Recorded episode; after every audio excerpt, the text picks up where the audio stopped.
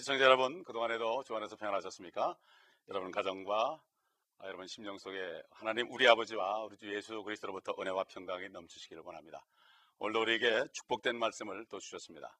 우리 계속해서 지난번부터 우리가 요한계시록 12장을 공부하면서 7 인물을 중심으로 해서 우리가 공부하고 있죠.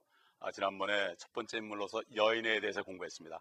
그 여인은 마리아도 아니고, 그 여인은 교회도 아니고, 그 여인은 바로 예수 그리스도가 태어나신 바로 이스라엘이다 하는 것을 우리가 분명히 성경을 통해서 배웠습니다. 오늘은 두 번째로 붉은 용에 대해서입니다. 세 번째는 산의 아이, 네 번째는 천사장, 다섯 번째는 유대인의 남은 자, 그리고 여섯 번째는 바다에서 올라온 짐승, 그리고 또 땅에서 나온 짐승, 땅속 무적양에서 올라온 짐승이 있습니다. 7가지 인물이 있는데, 지난주 첫 번째 여인이고 오늘 두 번째는 붉은 용에 관해서 우리가 공부하도록 하겠습니다. 우리 먼저 본문 요한계시록 12장 3절을 우리가 함께 읽고 우리가 말씀을 계속해서 상고하도록 하겠습니다. 12장 3절, 하늘에 또 다른 이적이 나타났으니 보라, 커다란 붉은 용 한 마리가 있는데 7 머리와 10 뿔이 있더라. 10 뿔이 있고 그 머리들 위에는 7 왕관이 있더라. 참 여러분, 상상만 해봐도 참 징그러운 그런 존재 아니겠습니까? 예, 붉은 용. 붉은 색깔은 항상 피를 상징하죠. 피를 상징합니다. 이게 공산주의 색깔이 바로 피 색깔인 빨간 색깔 아니겠습니까? 요즘에 보면은 모든 매스컴에 나오는 영화들 보면 피로 물들어 있고, 사람들은 피가 나는 것을 좋아하고 서로 죽이고 죽이는 것을 좋아하는 시대가 되었습니다. 왜 이럴까? 우리가 한번 오늘은 이 용의 정체를 드러내도록 하겠습니다. 용은 바로 우리의 원수 마귀라고 요한계시록 12장 9절에 분명히 예뱀, 사탄이라고도 하고 마귀라고도 하는 큰 용이 내어쫓겠다. 자, 그 용이 이제 마귀가 이제 이 땅으로 내쫓깁니다. 지금은 공중에 있습니다. 환란 때 되면 땅으로 내쫓깁니다. 우리가 이 용의 정체를 잘 보아야 되겠습니다. 그러나 사탄은 자기의 정체를 숨기고 빛의 천사, 광명의 천사로 아주 아름답게 포장합니다. 옛날 바리새인들처럼 점잖은 모습으로 포장합니다. 그렇기 때문에 절대로 우리는 영적으로 분별을 가져야만, 하나님의 말씀이 있어야만 그들을 우리가 바로 볼 수 있습니다. 예수 그리스도 하나님의 종들이 있는 것처럼 사탄의 종들이 있다고 사도 바울은 분명히 증거했기 때문에 겉으로 봐서는 알 수가 없습니다. 그 사람의 그 참 부드러운 음성 가지고 분별할 수 없습니다. 그 사람 입에서 나오는 하나님의 말씀, 성령 안에서 이루어지는가, 이것을 볼 때 알 수가 있는 것입니다. 그러므로 세상 말에 그런 말 있죠. 지피지기이면 백전백승이다. 먼저 상대방을 알고 나를 알아야 전쟁에서 이긴다, 이런 얘기예요. 우리의 상대방 원수는 누굽니까? 우리의 싸움은 뭐죠? 혈과육이 아니죠. 정사와 권세와 어둠의 주관자들과 공중에는 악한 영들이라고 그랬죠. 그게 바로 마귀의 군대들입니다. 그렇기 때문에 공중에 있죠. 영의 존재이기 때문에 보이지 않습니다. 보이지 않는다고 해서 존재하지 않는 것이 아닙니다. 그러므로 우리는 보이지 않는 하나님을 믿듯이 보이지 않는 마귀가 있다는 것을 알고, 그가 어떤 자라는 것을 알고, 그의 모든 괴로를 알고, 그의 생김새를 알 때 우리는 절대로 속지 않는 것입니다. 이 성경에 나오는 이 용은 그냥 말씀 그대로 용입니다. 그런데 히랍이나 중국의 신화 기록자들이 용을 하나의 짐승처럼 생각해가지고, 신화에 나는 괴물로 생각해가지고, 중국 사람들은 용을 그려가지고 복을 받겠다고 그러지 않습니까? 그 용이 뭔지도 모르고 마귀인지도 모르고 마귀로부터 복을 받겠다고 그렇게 한 것을 볼 때 빨간 색깔로 칠해놓고 복을 써놓고 있는 것을 볼 수 있죠. 근데 루시퍼, 바로 용은 루시퍼다, 마귀라고 성경은 증거하고 있고, 그 마귀는 기름 부음 받은 그룹이었다. 하늘에 있던 덮는 그룹이었다. 그 덮는 그룹이 타락해가지고 사탄이 됐기 때문에 덮는 그룹은 없어지고 이제는 보좌 주위에 내 그룹밖에 없다, 내 생물밖에 없다, 이렇게 사도 요한이 증가하고 있는 것을 우리가 볼 수가 있습니다. 사탄이 보통 타락한 천사다, 이렇게 이해들을 많이 하는데, 사탄은 천사가 아니라 그룹입니다. 그러므로 천사는 날개가 없고, 천사가 나타날 때는 사람으로 나타났습니다. 남자로 나타났죠. 창세기 19장에 봐도 예수님과 하나님과 그 두 천사가 나타날 때 세 사람이 아브라함에게 나타나서, 한 사람은 하나님이었고 여호와였고, 두 사람은 소돔을 멸망시킬 천사라고 성경은 분명히 증거하고 있습니다. 두 천사는 소돔으로 향하고 아브라함은 여호와 하나님 앞에 서 있었더라. 이렇게 하나님도 사람의 모습으로 나타난 것을 그 당시에 있었던 것을 우리가 분명히 알 수가 있습니다. 천사는 날개가 없습니다. 날개가 있는 존재들은 하늘에 있는 구름이나 스랍입니다. 스랍은 양쪽에 6개 날개가 있고 3개씩 6개가 있고 구름은 날개가 양쪽에 2개씩 있다고 성경은 증거하고 있는 것입니다. 그런데 이 성경 중에서 욥기에 보게 되면, 특별히 욥기 41장에 보게 되면 사탄의 정체가 분명하게 드러나 있습니다. 여러 번 말씀드리지만은 요한계시록을 이해하기 위해서는 구약을 알아야 됩니다. 구약 중에서 시편이나 욥기에 보게 되면은 이 사탄의 존재, 용의 존재가 어떤 존재라는 것을 분명히 밝혀주고 있습니다. 여러분, 시편과 욥기에 그런 말씀이 있다는 거 여러분 들어보셨나요? 예?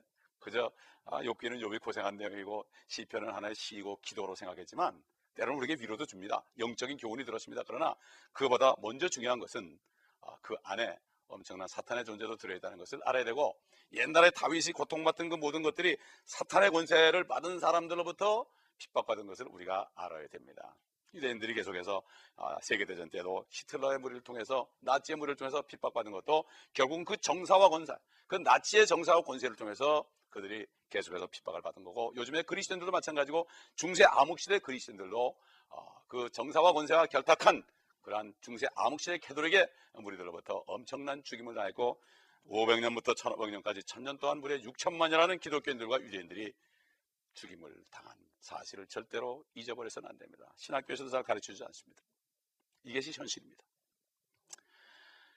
우리가 욥기 41장을 통해서 이 사탄의 정체를 한번 보도록 하겠습니다. 성경이 아니고서는 깨달을 수 없습니다. 우리 욥기 41장 1절을 한번 보겠습니다. 네가 갈고리로 리비아단을 끌어낼 수 있겠느냐? 리비아단이라는 존재가 나옵니다. 리비아단. 과연 리비아단이 뭘까?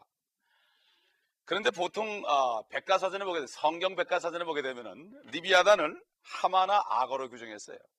리비아단을 하마나 악어 같은 그런 조금 무서운 동물로 비유했어요. 이게 얼마나 잘못된 것인가 성경을 통해서 보겠습니다. 리비아단이 어떤 존재인가?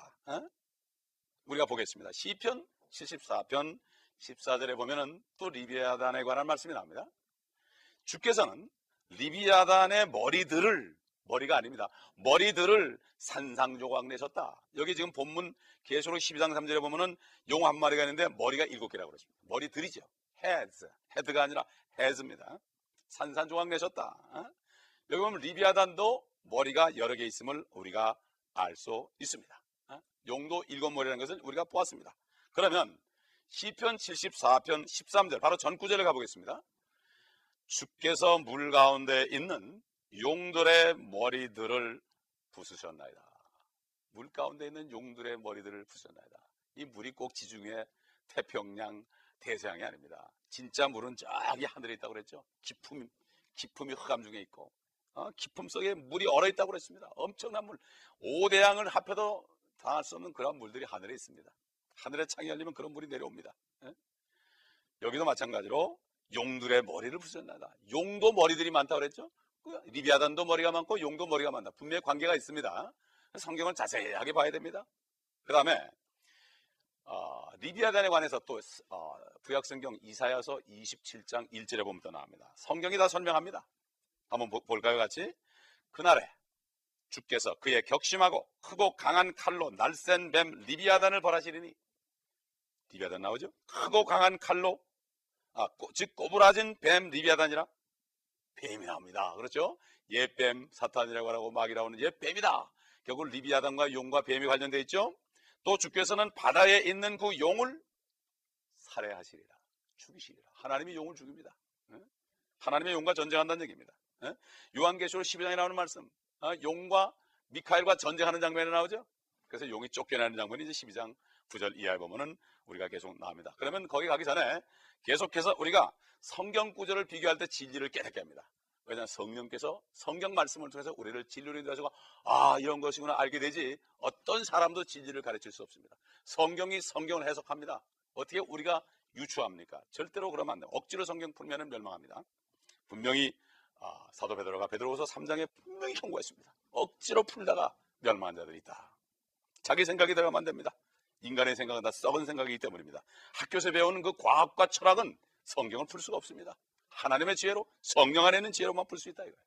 그럼 욥기 41장 다시 돌아가서 34절, 여러분이 욥기를 한번 다 읽어보세요. 시간이 없으니까 다음 말씀 못 드리겠는데 욥기를 쭉 읽어보시면 여러분 성령께서 아, 마귀가 이런 존재구나 하는 것을 알게 될 것입니다. 그는 모든 교만의 자식들을 다스리는 왕이라. 그가 누굽니까? 바로 마귀죠. 마귀란 존재는 교만한 자식들을 다스리는 왕이다. 사람을 교만하게 하는 게 바로 사탄이 하는 것이다. 갑자기 교만하는 사람은 그 사탄에 쓰임받아가지고 사탄에게 쓰임받는 거예요. 교만이 멸망의 피해망의 선봉이라고 분명히 자문해 보면 성경이 말씀하고 있습니다. 네? 그러니까 이 성경 말씀은 과학으로서 깨달을 수 없습니다. 요즘에 뭐 과학을 창조과학기를 통해서 증명하려고 그러지만 인간이 증명한다고 깨닫는 게 아니에요. 성경 말씀은 성령께서 깨닫게 해주시고 겸손한 자에게 말씀을 깨닫게 해줍니다. 나는 아무것도 모릅니다. 말씀을 깨닫기에 앞서서 내 지식을 다 버려야 됩니다. 저는 거듭난 다음에 내 모든 학식을 다 버렸습니다. 아무것도 없습니다. 지금 하나님의 말씀밖에는 없습니다. 세상 것들은 다 배설물입니다. 근데 배설물이 보면 그게 똥으로 되어 있습니다. 똥입니다, 여러분. 좀 죄송하지만 그걸 왜 배설물로 다 이게 번역하는지 모르겠어요. 분명히 영어는 똥으로 되어 있습니다. 사도 바울은 옛날에 배웠던 모든 철학과 모든 학문들을 다 배설물 똥으로 버렸다. 그 냄새 나는 거 누가 가지고 있습니까? 그렇기 때문에 그거 가지고 주장하고 과학적을 주장하고 입증하는 사람들은 구체적인 사람의 말로 아무리 설득을 시켜봐야 안 됩니다. 하나님의 말씀 자체가 능력이 되고 성령의 기름 부음 받을 때 말씀을 깨달을 수 있습니다. 그러므로 예수 그리스도가 하나님이 당신의 죄를 위해 죽으셨습니다 할 때 사람들이 변화받는 거죠. 아무리 설명해 보세요. 안 됩니다. 교회 나가면 구원받습니다. 교회 가면 축복받습니다. 교회 가면 좋습니다. 안 됩니다. 예수 그리스도가 당신의 죄 때문에 죽으셨습니다. 당신은 죄인입니다. 이렇게 할 때 성령이 바로 말씀이 죄를 찔러가지고 그래가지고 그가 죄인임을 깨닫고 죽게 돌아올 때 구원을 받게 되는 것입니다. 과학이란 것은 저 무덤 너머에 육신이 죽은 다음에 무덤 너머에 있는 생명에 관해서는 전혀 알 수도 없고 상상할 수도 없기 때문에 아인슈타인 할아버지라도 성경 말씀을 깨달을 수가 없습니다. 겸손하게 주님을 영접할 때 그 성령이 들어오실 때 성령을 통하여 성령이 말씀을 기록했기 때문에 말씀을 기록한 분만이 말씀을 깨닫게 해줄 수 있습니다. 성령의 기름 부음이 너희를 가르친다고 그랬습니다. 아무도 너희를 가르칠 수 없다고 사도 바울은 분명히 증거했습니다. 그러므로 우리가 지금 잠깐만 욥기 41장이나 계시록 12장이나 이사야서 27장이나 시편 73편 다시 말씀드리죠. 욥기 41장, 요한계시록 12장, 이사야서 27장, 시편 74편은 모두 강력한 영적인 마귀의 존재를 다루고 있습니다. 그러므로 이 리비아단 마귀의 존재는 사람들의 영혼을 지옥으로 떨어뜨리는 그 일을 하는 존재입니다. 주님께서 그랬죠. 도둑이 오면은 도둑질하고 죽이고 멸망시킨다. 그러나 인자가 이 세상에 온 것은 양으로 생명을 얻게 하고, 양은 아주 겸손한 존재죠. 목자를 따라하는 거죠. 양으로 하여금 생명을 얻고 더 풍성하게 얻게 하렴이라고 주님은 말씀했습니다. 사탄이는 말씀을 뺏어갔습니다. 에덴 동산에서 말씀을 뺏어가서 생명을 뺏어갔습니다. 죄를 짓겠습니다. 다윗은 내가 범죄하지 아니하고 해야 하나님의 말씀을 내 마음에 두었다고 그랬습니다. 하나님의 말씀이 없으면 죄를 짓게 되어 있습니다. 그러므로 디모데전서 6장 20절에 보게 되면 이런 경고를 했습니다. 사도 바울이 비속하고 허황된 말장난과 거짓되이 일컬어지는 과학의 반론을 피하라. 얼마나 멋진 오늘날 21세기에 사는 우리들에게 주시는 경고의 말씀입니까? 과학을 믿지 말아라. 철학을 믿지 말아라. PhD가 돼도 성경을 못 깨닫습니다. 그러므로 우리는 다 버려야 됩니다. 우리 계속해서 욥기 41장의 중요한 부분들을 또 참고해 보겠습니다. 욥기 41장 9절로 10절을 볼까요? 보라, 그에 대한 소망이 헛되니 사람이 그를 보기만 하여도 기가 찔리지 않겠느냐? 아무리 사나워도 감히 그를 격동시킬 자가 없으니 누가 내 앞에 설 수 있겠느냐? 엄청난 존재입니다. 마귀는. 천사보다도 높은 그룹이었던 존재입니다. 하나님의 보호자를 덮었던 그룹이기 때문에 엄청난 존재입니다. 하나님의 다음으로 능력 있는 존재입니다. 욥의 가정을 다 멸망시키고 자녀들을 다 죽이고 짐승들을 다 그냥 하루아침에 죽이고 욥의 몸에 욕창까지 내게 했던 그 사탄이라는 것을 절대로 잊어버려서는 안 됩니다. 한국 사람들이 이걸 모르니까 용꿈 꾸면 축복받는다고 그래요. 이게 다 무식한 소치예요. 사탄 앞에 설 자가 아무도 없습니다. 하물며 하나님 앞에 우리가 어떻게 서겠습니까? 하나님이 어디 계십니까? 말씀 앞에 있습니다. 말씀 안에 하나님이 있습니다. 말씀이 태초에 계셨는데 말씀이 하나님과 함께 계셨으니 그 말씀은 하나님이셨느니라. 그 말씀이 연목 1장 14절에 육신이 되어 우리 가운데 거하시니 우리가 그 영광을 보니 아버지의 독생자의 영광으로 은혜와 진리가 충만하더라. 하나님이 어디 계십니까? 지금 말씀 안에 계십니다. 이 말씀만 열으면 그상 두려워 떠는 사람, 이게 하나님을 본 사람이, 이런 사람이. 예? 말씀을 읽으면서 수면제로 읽는 사람이 아니라 말씀을 보면 무릎 꿇으면서 하나님 나를 깨닫게 해주옵소서. 이런 자에게 하나님이 깨달음을 주십니다. 그러므로 우리는 사탄도 무서운 존재인데 하나님이 얼마나 무서운 존재. 그러므로 자문에 말씀하시기를 하나님을 두려워하는 것이 바로 지혜의 시작이라고 그랬습니다. 하나님을 무시하는 사람은 얼마나 만용적인 사람이요 무지한 사람인지 모릅니다. 응? 우리 욥기 41장 19절로 21절 볼까요? 어떤 말씀이 있나? 그의 입에서는, 리비아단, 그 용의 입이죠? 마귀의 입이죠? 타는 등불들이 나오며 불똥이 튀는도다. 그의 콧구멍에서는 연기가 나오니 마치 끓는 솥이나 가마솥에서 나는 것 같도다. 그의 숨결로 숯불을 피우며 화염이 그의 입에서 나오는도다. 어떤 그리스도인들은 그래요. 아니 목사님, 담배 피지 말란 말이 성경에 어디 있나요? 술 먹지 말란 말이 어디 있나요? 성경은 안 읽어보니까 모르죠. 자문에 보면은 술은 보지도 말고 마시지도 말라고 그랬습니다. 분명히 나옵니다. 그 다음에 이 말씀을 찾아보고 싶으면 자문을 한번 전부 읽어보시기 바랍니다. 그리고 지금 이 본문 욥기 41장 19절 21절을 보면은 바로 이 용이란 존재, 그 연기를 품으며 불을 품으며, 이게 뭡니까? 바로 사람들이 담배를 탁 그 들이마실 때 그 불이 탁 피면서 그 불똥은 말이죠, 비행기를 타도 합니다. 그렇기 때문에 군인들이 전쟁할 때는 절대로 금연하게 돼 있죠. 그 연기를 헛파수까지 깊이 들었다가 콧구멍으로 쫙 내밉니다. 예? 그래서 옛날에 주님을 만나기 전에 그런 짓을 해봤습니다, 많이. 바로 이것이 바로 사탄이 하는 것을 모방내는 겁니다. 이게 얼마나 가증한 거, 이거 안다면 여러분 담배 피우시겠습니까? 저는 거듭난 다음에 모르고 피다가 나중에 깨닫고서 끊어버렸습니다. 20몇 년 동안 피던 담배를 저는 끊었어요. 여기 지금 욥기 41장에 나온 말씀, 이거는 담배에 대한 최초의 언급이 하나님의 말씀이에요. 예? 그러므로 숯불을 피운다는 말, 코로 연기를 내뿜다는 이 용이 그런 존재다. 예? 옛날 보면 그 토템 신앙들 보면 그 담배를 피고서 말이죠, 큰 파이프를 가지고 담배를 피면서 춤을 추면서 큰 흰 아버지를 숭배하는 이런 토속 그 마귀를 섬기는 종교가 있었습니다. 예? 예? 그렇기 때문에 하나님께서는 여러분이 지옥 가지 않는 한 천국 가시는 분들은 담배를 다 끊기를 원하십니다. 얼마나 기가 막힌 얘기입니까? 담배를 피울 때 나는 마귀의 흉내를 내는 것이라는 것을 우리가 여기서 보게 되어 있습니다. 연기도 바로 지옥과 관련되어 있죠. 불도 지옥과 관련되어 있죠. 연기와 불, 바로 사탄이는 지옥의 권세를 가지고 있습니다. 요한계시록 14장 11절 보게 되면 그 고통의 연기가 영원무궁토록 올라가리라. 지옥에서 영원무궁토록 고통의 연기가 올라갑니다. 에? 이게 얼마나 처절한 겁니까? 연기와 불은 바로 사탄과 관련이 있습니다.